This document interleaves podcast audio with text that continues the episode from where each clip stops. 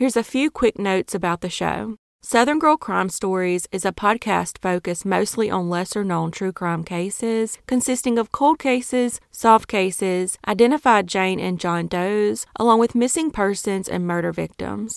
You can follow the show on social media on Instagram at Southern Girl Crime Stories, on Twitter at SG Crime Stories, or search Facebook for Southern Girl Crime Stories. Please be sure to check out my YouTube channel for these stories, along with photos of victims, suspects, locations of murders, and more.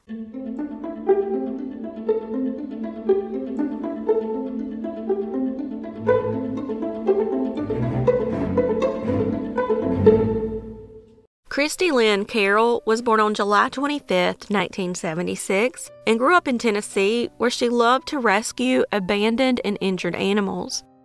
Christy was described as a friendly, outgoing girl who was very close to her mother and grandparents. At the age of 18, Christy was a mother herself to an 18 month old daughter named Brittany and was living with Christy's mother, Cricket, in the very small rural town of Hohenwald, Tennessee. On Saturday, February 4, 1995, Christy made plans to stay at her friend Kim Burleson's house, then go to her grandmother's house the next day for lunch. Christy and Kim went to a local bar that night, and at about 11:20 p.m., Christy's younger brother Ted and three of his friends stopped by to hang out for a bit. Christy asked one of the friends if he could drop her off at Kim's house, but he said he couldn't because he had to pick up his mother from work in about 10 minutes at 11:30 p.m. So Kim found another ride home and Christy went with her brother and his friends as they rode around town because they weren't ready to call it a night. After riding around for a few minutes, they saw two more friends, Daniel Lay and Eric Amaker, who told Christy they would give her a ride to Kim's. Just a few minutes before midnight, Sheriff Deputy Lloyd Sherman and his partner happened upon a car sitting on the side of the road in the freezing weather halfway between Christy and Kim's houses. The deputy would see Christy, Daniel, and Eric, and Daniel told the officer that the car overheated and they didn't need help. Two hours later, at 2 a.m., deputies responded to a call reporting a suspicious man walking on the side of a road near where the overheated car had been located.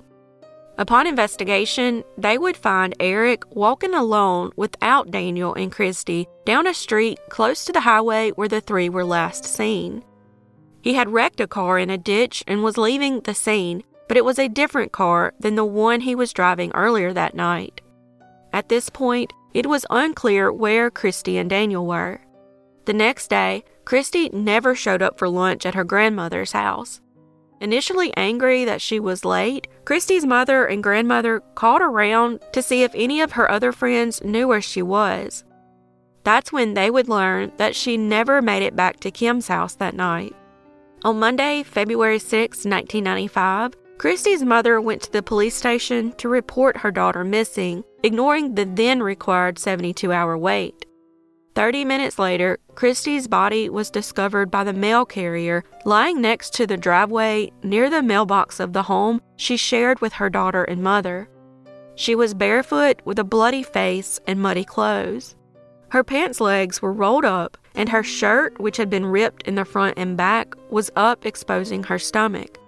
Despite all this, investigators first ruled her cause of death accidental due to hypothermia. Her mother said she came and went from her home several times on Sunday and Monday and never saw her daughter's bloody body next to the driveway. At the time, the coroner who performed her autopsy was barred from performing autopsies due to an ongoing investigation of malfeasance. He did not suggest a time of death or complete a sexual assault kit so the autopsy performed at the time was lacking at best. Her blood alcohol level was tested, but for some reason they wrote down two different numbers 0.01 and 0.10. Coagulated blood was found in her stomach, possibly from the result of a beating. Shockingly, nothing was done by authorities to rule out homicide. If you wish to view the crime scene photos, you can find the links in the description. When Daniel and Eric were interviewed, they first told the police that they had dropped Christy off at her house between 12:30 and 1 a.m. Eric said he walked her to the door and she went inside. Eric then changed his story and said that he dropped her off halfway up her driveway and she was walking toward the house when they drove away. In a later interview, they both said they saw her fall in her driveway as they drove away. Both men admitted they propositioned Christy for sex before dropping her off, but she declined. Also, both men refused to take lie detector tests. Later, Eric called the police and told them he wanted to talk.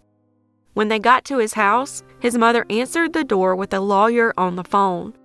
She then refused to let Eric speak to the police. Eight months later, Eric again tried to confess the details of the night under the condition that he be granted immunity. The district attorney at the time, Joseph Ball, also known as Joe, reportedly refused, and Eric's mother once again kept him from speaking under the advice of an attorney. Agent Tenery conducted an almost non existent investigation into Christy's death. He told Christy's mother that he knew the Amaker family very well and said that Eric was a good boy and refused to do the forensic testing that she requested. For example, Cricket noticed mud on Christy's body that didn't appear to have come from the location where she was left. She asked him to have comparative soil tests done to confirm this theory, but he told her that he wouldn't do that and said that such attention to detail was just TV stuff. The family is so well known in Hohenwald, they even had a street named after them, called Amaker Avenue. The Lewis County Sheriff's Department talked to the district attorney's office investigator, and he said that he was willing to investigate, but Joe Ball wouldn't allow it. At the time, Christy's death got very little press coverage, and her loved ones insisted the true cause of her death and her alleged murderers were being protected by law enforcement in the county. Her loved ones believed she was killed elsewhere and dumped where she was ultimately found, and political corruption basically shut down the case. Christy's mother made audio tapes of various police interviews, among other blatant discrepancies. The DA's General Conference Executive Secretary, Pat McCutcheon, was asked by a Tennessee Crime Victims Coalition representative why Joe Ball refused to investigate the murder of Christy properly. After consulting with him, Pat reported back to this person that Joe Ball indicated that the matter was unimportant to him and called Christy a very derogatory word. Joe Ball lives in none other than Franklin, Tennessee, and if you've watched my video titled The Shocking Corruption and Abuse in Franklin, Tennessee, you will see why it makes the outcome of this case even more infuriating. It's suspected that Daniel was the leader in this crime since Eric kept trying to confess to the police but was banned from doing so. In addition, Christy's 17 year old brother Ted was involved in legal troubles regarding a brawl with a man. The sitting judge was Cornelia Clark, and many felt that it was unethical for Judge Clark not to have recused herself from this case in light of her personal relationship with Joe Ball, but she never did. The testimony against Ted came largely from a young man and his girlfriend who had a record of using and dealing cocaine. The man is accepted by most as an informant for the DA's office and maintains his relative freedom by helping them get convictions. He said that Ted had beaten him and threatened his life. The defense testimony included a statement by a veteran school teacher who is highly respected and trusted in the community. Her version of the events described a situation that made it virtually impossible for Ted to have been guilty. Instead, she was mocked and they insinuated that she was a liar and incompetent. Judge Clark sentenced Ted Carroll to three years in jail. He only served four months, but many felt that it was a warning to the Carroll family to hush about Christy's case or suffer the consequences. To this day, Eric remains in Hohenwald, Tennessee, still holding on to the story he wanted to tell all those years ago. James Daniel Lay passed away on December 29, 2005, allegedly while fleeing from the police. Christy's daughter has grown up to be a spitting image of her beautiful mother. No one has ever been charged in Christy's death, and as of February 2023, the case remains closed.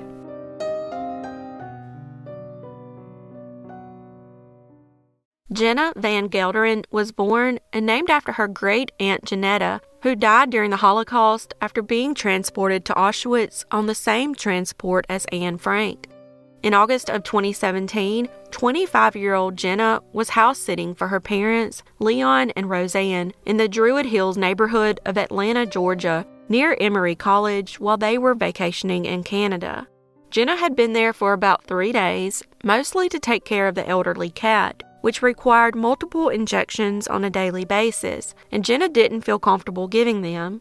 So her brother Will Van Gelderen and a vet tech would take turns coming over to give the shots. On the morning of Saturday, August 19th, Will called the house around 9:30, but Jenna never answered. About an hour later, he arrived at the house and found that Jenna's 2010 blue Mazda 6 was gone. In addition, all the doors to the house were locked. The lights in the TV were on, and it didn't appear Jesse had been fed. He found that the deadbolt was locked, which meant it had to have been locked from the outside, so he had to use a key to get in. He found a mess left behind in some of the rooms and figured Jenna most likely had had some friends over. However, Will found it strange that Jesse hadn't been fed because Jenna was always responsible for Jesse and loved him very much.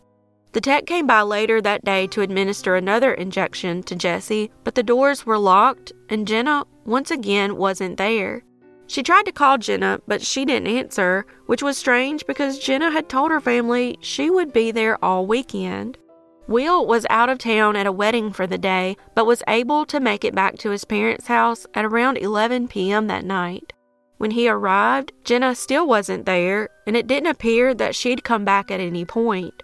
That's when he started noticing some strange things that he hadn't noticed earlier. Jenna's shoes that she wore every day were still there, and her phone charger was plugged in and sitting on top of the end table in the living room. Jenna had been diagnosed a year earlier with high functioning autism, and although she was very independent, she was extremely trusting, naive, and vulnerable. This sometimes led to people taking advantage of her and manipulating her into doing things that she wouldn't normally do. Will stayed the night and left the next morning. He returned to his parents' house later that day and once again noticed more things he'd missed the day before. The family's large and heavy framed 5 foot by 2 foot Egyptian tapestry was strangely missing from the wall. It had been purchased by Will's grandfather in the 1940s around World War II when he was in Egypt. The hand stitched tapestry was actually a buffet covering, and it was part of a three piece set that included two tablecloths, but they weren't framed.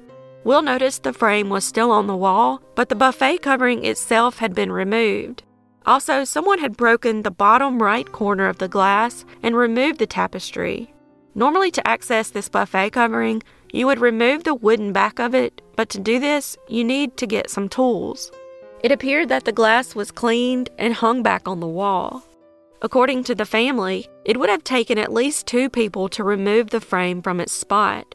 The tapestry was of sentimental value and had little monetary worth, leading the family to question why a thief would have targeted it. It didn't make sense to Will because there were TVs and other valuable items still in the home. He called his parents, and together they agreed to file a missing persons report. When the officer came to make the report, he did a quick walkthrough of the house, made the report, and left. It seemed to him that Jenna had left on her own, but Jenna's family knew better. Her parents called the police from Canada and begged them to do some forensic testing of the house and maybe try to get some fingerprints, but the DeKalb police refused. So Roseanne and Leon cut their trip short and made their way home. Not long after arriving, Jenna's father, Leon, noticed that the suitcase Jenna had brought with her to the house was also missing. Still, even odder is that Jenna's makeup and toiletries were found in a plastic Kroger bag on the bathroom counter. This led her family to believe that their house was staged by someone who wanted to make it look like Jenna had left on her own. Her parents also noticed there were items left by Jenna's friends who'd apparently been over on the Thursday night before she disappeared. They knew that Jenna had at least two people, if not more, over that night. One of them was a newer friend named Bailey. Her parents were concerned that the lack of friends in their daughter's childhood made her crave friendships even more as an adult. They felt it led to her hanging around some sketchy characters. Jenna had worked at Pet Supply Plus because she loved animals, but all that ended in April 2017, four months before her disappearance. While working, Jenna had been coerced by certain men to steal close to $3,000 from the company, which led to her termination and a misdemeanor charge. When the family later accessed Jenna's records, they discovered she had been making payments to someone through Western Union since 2015 and that the transfers stopped in the months leading up to her disappearance. Her family still didn't know the full connection between this man and her life and why she would do that for him but some reports read that she met him while in college. A former coworker of Jenna's at the pet store said she was a very generous and overly helpful person at the store. He said that one of their coworkers had taken advantage of her generosity by constantly getting rides from her, borrowing money, and basically using her. After being fired from the pet store, she nannied and babysat part time to earn money.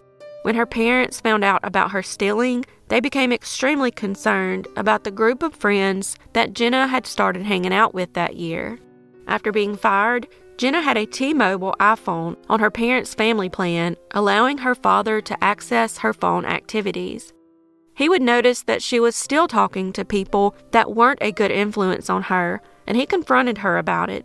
As a result, Jenna became very upset and moved out of her parents' house, rented a room in an apartment from a man, and refused to tell her parents where she was living.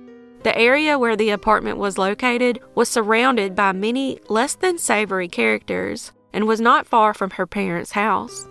Her family found out that on the day Jenna disappeared, she'd been driving around in her mother's red Mazda 3 car because the insurance on her car had lapsed.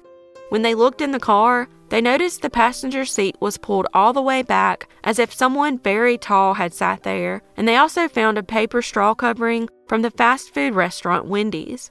They asked the police to fingerprint the car, but once again, they refused. After Jenna vanished, her parents found out she actually had two cell phones, one on their T Mobile family plan and another on a private account. The private phone was through Metro PCS, but they were unable to access it. They were, however, able to get the contacts from the T Mobile phone on Leon's account, and they called all of her contacts, even her new friends, asking if anybody knew where Jenna could be. They were eventually able to find out the location of the room she rented. It was on Lenox Street in Lenox Woods Apartments, about three miles from her parents' home. They contacted Jenna's roommate, asking if they could come look at her bedroom. He told them on September 1st he would throw all of her stuff out if she didn't return and pay the rent. He refused to let the police search the apartment, but he has not been named a suspect in the case. Her friends told them about a man that Jenna said was her boyfriend. According to one friend, this man had driven Jenna's car before and had been to her parents' house. The Van Gelderens called this man up and he told them he didn't see Jenna on the Friday night she disappeared and he spent the night alone. Her parents gave this information, along with the items left by her friends at their house, to the DeKalb County Police Department, who agreed to speak to Jenna's roommate and the so called boyfriend. Her boyfriend told them that on the night that Jenna disappeared, she showed up at his house and he broke up with her. He also told them that she was selling her body for money and was addicted to drugs. Eventually, he quit cooperating and lawyered up. The DeKalb police released a statement to the public in which they incorrectly stated that Jenna's brother Will had told them she was a prostitute. In addition, they said Jenna had a history of disappearing for days at a time, but none of this was true. After the comments were made to the public about Jenna being a sex worker, a woman contacted the police and said they'd found a woman named Jenna that resembled her on Backpage.com. Sex workers and human traffickers used this website for the purpose of advertising. The police contacted the Van Gelderens and told them they found Jenna selling her body online. However, the next day, the Jenna from the Backpage site was brought in for questioning and determined not to be Jenna Van Gelderen.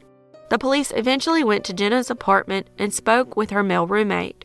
He told them the same thing that he was getting ready to throw her stuff out. Instead, he gave her property to the police to give to the family, which only consisted of a few bags of clothes. There was strangely no bedding, such as a mattress, blankets, or pillows. The roommate told the police that Jenna didn't have a bed and slept on the floor. However, one friend claimed to her family that a mattress was in the bedroom. Had the police taken Jenna's disappearance seriously in the beginning, many regrettable mistakes could have been prevented. Instead, the family was basically left to find Jenna on their own, so they made a website called Help Find Jenna Van Gelderen, and two weeks later posted a picture of Jenna's missing dark blue Mazda 6. On September 5th, a woman saw the Facebook post and said she had seen Jenna's car on the side of the road while driving to the gym. It was parked on the side of DeFore Place Northwest in northwest Atlanta, about seven miles from her parents' house. When they found her car, it was dirty and covered with leaves and debris, and the keys were missing. To this day, no one can say for sure how long it was parked on that street. The doors were unlocked, it was low on gas, and the driver's seat had been pushed back as far and as low as it could go. Jenna was only 4 foot 11 and could not have possibly driven the car that way. Her missing suitcase was inside the car, along with her purse and glasses. They also found an unidentified person's shoes and phone charger. To this day, both of her phones are still missing.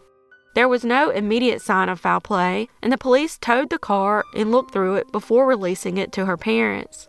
However, it took about four months for the police to really take her disappearance seriously and do a complete forensic analysis of the car. Meanwhile, her family hired a private investigator to do some digging, which is how they learned a lot about her friends and their criminal backgrounds. Also, her brother Will knew Jenna's passwords, so he was able to access some of Jenna's accounts and found some disturbing information that he handed over to the police. Will was able to access her phone records, email, and social media accounts, and through a series of Google chats, the family learned she had spoken to an unknown individual the night she vanished. The individual was pressuring Jenna to leave her family's home and return to her apartment. The Van Gelderens, however, have not been able to determine who the messages were from. The police informed him that the information was obtained illegally, and since Jenna didn't give consent, they couldn't use it and said they would have to figure out how to get it on their own. Jenna had downloaded at least 10 different messaging apps the year before her disappearance, including Google Hangouts and Text Me Up. The family was able to make a timeline of Jenna's activities on the night she disappeared based on phone records and Google Maps from the T Mobile phone, along with her debit card transactions. They determined that on Friday night, she was hanging out with her friend Bailey at her parents' house. Around 8:30 p.m., a male friend of Jenna's made plans with her to get something to eat. He lived on the south side of Atlanta in an area called College Park and told Jenna that she shouldn't drive her mother's red Mazda 3 there because it wasn't safe. The two then arranged to meet at a restaurant closer to Jenna's apartment. Bailey didn't want to go out with her and instead called an Uber to pick her up and take her home. It's unclear why Jenna didn't give her a ride, but both women left the house around 9 p.m. Jenna went to a gas station and then to her apartment. There were some friends at her apartment, and she hung out for a little while, then went to a Texaco gas station. She then returned to her apartment again, but only for a few minutes, and at some point had picked up food from the fast food restaurant Wendy's. Around 10:30 p.m., she spoke to her friend Stacy who lived in South Carolina, and the call was recorded on an app that Jenna was using, so they were able to obtain the entire conversation. She told Stacy of her plans for the evening, which included meeting up with her supposed boyfriend. They had been arguing that he was using someone else's phone. He contacted Jenna, suggesting they meet at a gas station, which she did around 11:30 p.m. Google Map records show that she stayed at that gas station, which is in the English Avenue area, for about six minutes. This is interesting considering her boyfriend claims to have not seen her out that night, but said she randomly showed up at his house instead. As far as we know, he's the last person to see Jenna. He was about 33 at the time, 6 feet tall, and worked in security and probably met Jenna at the pet supply store, but information on him is scarce. As I mentioned earlier, he's the only one that told the police she was a prostitute and a drug addict. Afterward, Google Maps showed nothing on her second phone, so it either died or was turned off.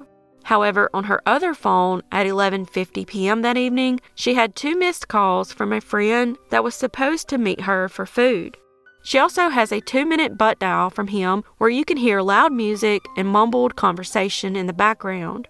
This particular friend had a lot of social media posts about pimping and clubbing.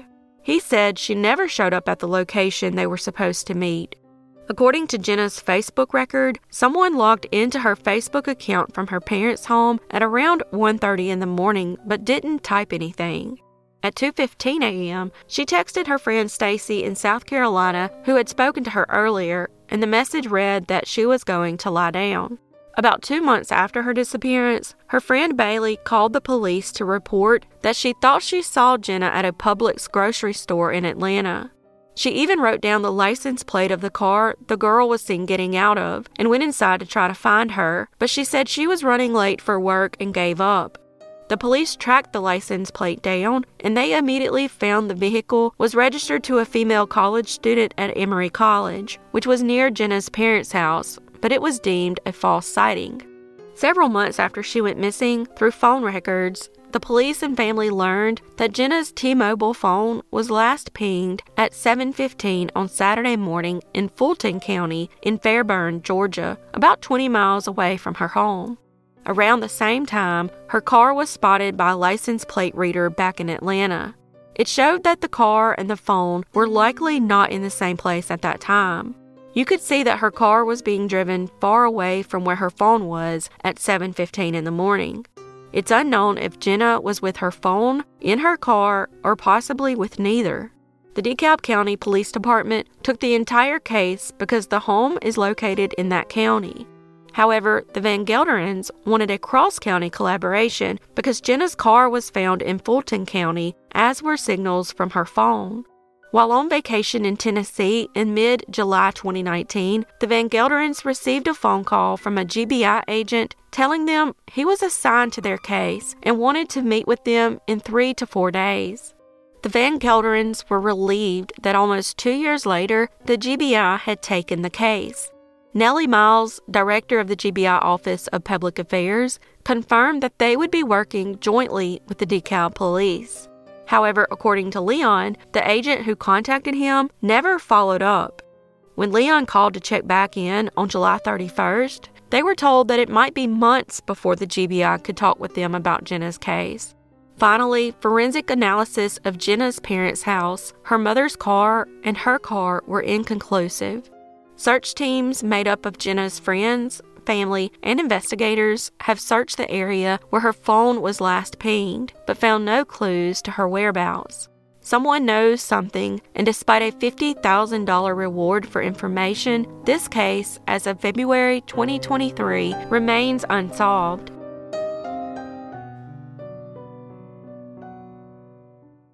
Robert Alexander Easterling, or Alex as he was known, was born on March 22, 1992. At the age of 30, Alex was the father of a young daughter and was living in Holmes County, Mississippi. On Wednesday, April 20th, 2022, Alex was dropped off at a friend's home on Stockyard Road in Pickens at about 8:15 p.m. When he was dropped off, he said he wouldn't be long and would call when he was ready for a ride. Earlier in the day, his mother, Ashley Martin, had picked him up from jail, where he had served time after being arrested on February 16th for an outstanding warrant in Hinds County, stemming from a 2020 grand larceny charge. His charge was reduced to a misdemeanor, and he was released on a pre-trial intervention. On top of that, Alex had struggled with substance abuse issues for the past few years. As Ashley was dropping him off at his friend D. Edward Anderson, aka Chucky's trailer on Stockyard Road, she noticed numerous old vehicles and floodlights. This made her comment to Alex that it looked like a chop shop. The next morning, she became concerned when she still had not heard from Alex. She then reported him missing on Friday, April 22nd. Sheriff Willie March went to the trailer on Stockyard Road and spoke with Chucky about Alex. He confirmed that Alex had stopped by on Wednesday night, and while they were there on the front porch talking, Alex asked for some phone numbers since he had just gotten a new phone that day. Chucky says he went inside to get his phone, and when he came back out, Alex was just gone. Alex's grandfather also went to this location to speak with Chucky later that day. Chucky told him that they were just talking on the front porch. He went inside to put on a t shirt, and when he came back, Alex was gone. Later that same day, a deputy spoke with Chucky, who changed his story again and said that he went inside to get a cigarette, and when he came out, Alex was gone. Three different responses to the same question. Aside from this informal questioning, Chucky has still, to this day, not been formally interviewed by any law enforcement. Later that day, with help from EquuSearch, drones were dispatched over the area. The next day, a large search ensued with about a 100 volunteers and several canine teams from multiple states.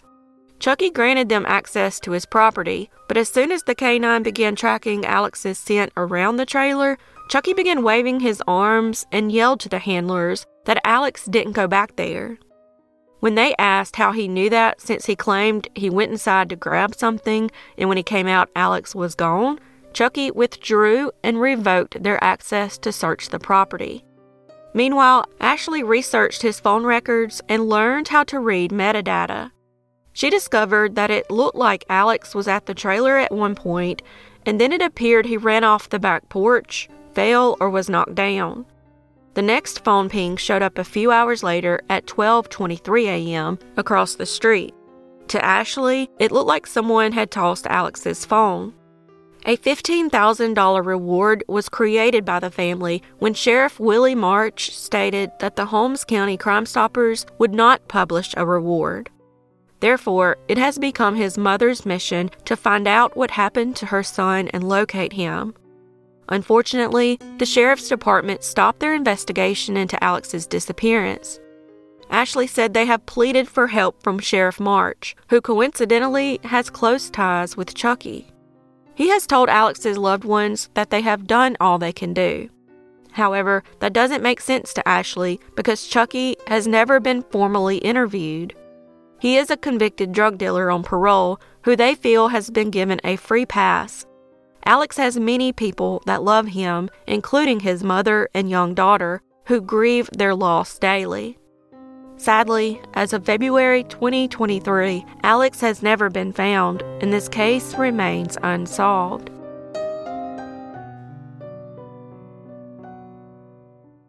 Nancy Ambrozik was born on April 25, 1948. At the age of 46, Nancy and her husband, Joseph Ambrozik, were living in Cobb County, Georgia, with their four children. Nancy was a beloved nurse working in a local emergency room. On March 14, 1995, Nancy returned home from her night shift at the hospital, and before going to bed, she saw her children off to school. About eight hours later, her husband returned home from work and called 911 to say he had found his wife's deceased body in their bedroom. When the police arrived at the Ambrozik home on Clare Circle in Marietta, Georgia, they found Nancy lying face up on the carpet between the bed and the dresser. Her hands were raised above her head, and she had numerous cuts on her head and face. The medical examiner concluded she suffered a sudden, violent attack that began as she lay sleeping in her bed and ruled her death a homicide caused by strangulation and blunt force trauma. Investigators would not find any signs of a break in, ruling out the possibility of a robbery gone wrong. Marianne Facklum, one of Nancy's sisters, would later testify that two days before the murder, Nancy came to her telling her that Joe had been acting strange and was up to something. She then asked Marianne if she could give her power of attorney so the right decision for her kids would be made in the event that something happened to her. During the investigation, Joseph told the detective that he and Nancy had a loving relationship and were happily married. However, when the detective began talking to Nancy's coworkers and siblings, they told a different story. They told him the family had been having money problems because Joseph, who had a bachelor's degree in teaching, was working as a courier. Despite bringing in very little income, he would constantly charge thousands of dollars to the family's credit cards. The couple had divorced once before in 1989, about the same time her husband had filed for bankruptcy but would later remarry. Before her murder, she had spoken of plans to throw him out for good. After his wife died in 1995, Joseph took his two minor children and moved to Kissimmee, Florida, near Orlando. Police reportedly had no physical evidence that Joseph killed his wife, and the murder weapon was never found. However, in 1997, a civil jury decided he was probably responsible for her death and found that he shouldn't receive her life insurance, and it was split between her four children instead. Joseph was hired in 2002 to work at a high school in Hollywood, Florida, and now teaches algebra and coaches girls soccer and co ed golf. School officials have reported that they didn't know about the police investigation until after they hired him because he had no criminal record. However, the suspicions swirling around Joseph have split the family, with their two older adult children defending their father's innocence, and the other two believing he murdered their mother. Joseph has repeatedly denied involvement in his wife's death, saying that the accusations are ridiculous. He was the last to see her that morning before heading off to work, and he was the one who found her that same afternoon on their bedroom floor. Therefore, he is either a victim in all this by having to deal with his wife's murder and 27 years later still being haunted by accusations that he did it, or he is, according to one daughter, a cold manipulator who not only outsmarted police but reinvented a new life for himself. According to the lead detective on the case, he has been the main suspect in his wife's death from the beginning. A spokeswoman with the Cobb County District Attorney's Office said the case is still under investigation and stated that DAs have been less and less inclined to prosecute a case based on circumstantial evidence because physical evidence is what juries want to see. As of February 2023, no one has ever been arrested for the murder of Nancy Ambrozik, and this case remains unsolved.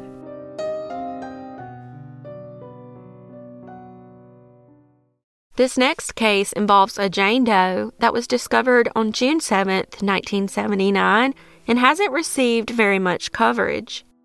The Jane Doe's body was found in a grape vineyard near the intersection of 8th Street and Rochester Street in Rancho Cucamonga, California, leading to her becoming known as Rancho Cucamonga Jane Doe.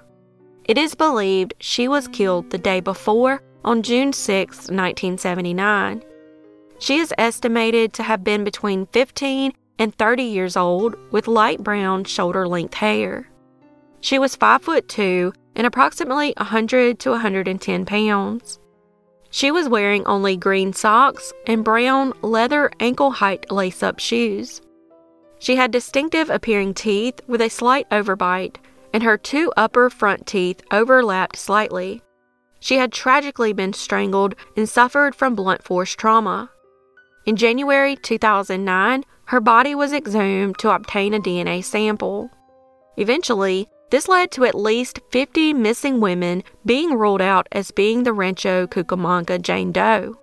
In 2010, the NYPD released 215 photos taken by convicted serial killer Rodney Alcala in an attempt to secure identifications and restart cold case inquiries.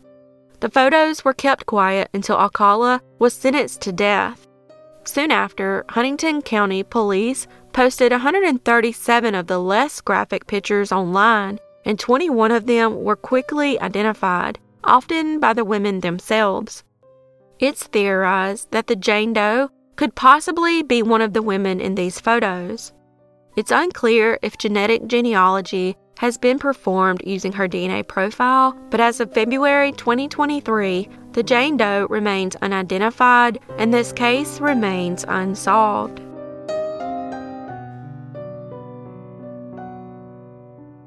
Thanks for joining me today on Southern Girl Crime Stories. Please be sure to check out my YouTube channel for these stories, along with photos of victims, suspects, location of murders, and more. As always, your support is very much appreciated, and I look forward to seeing y'all next time.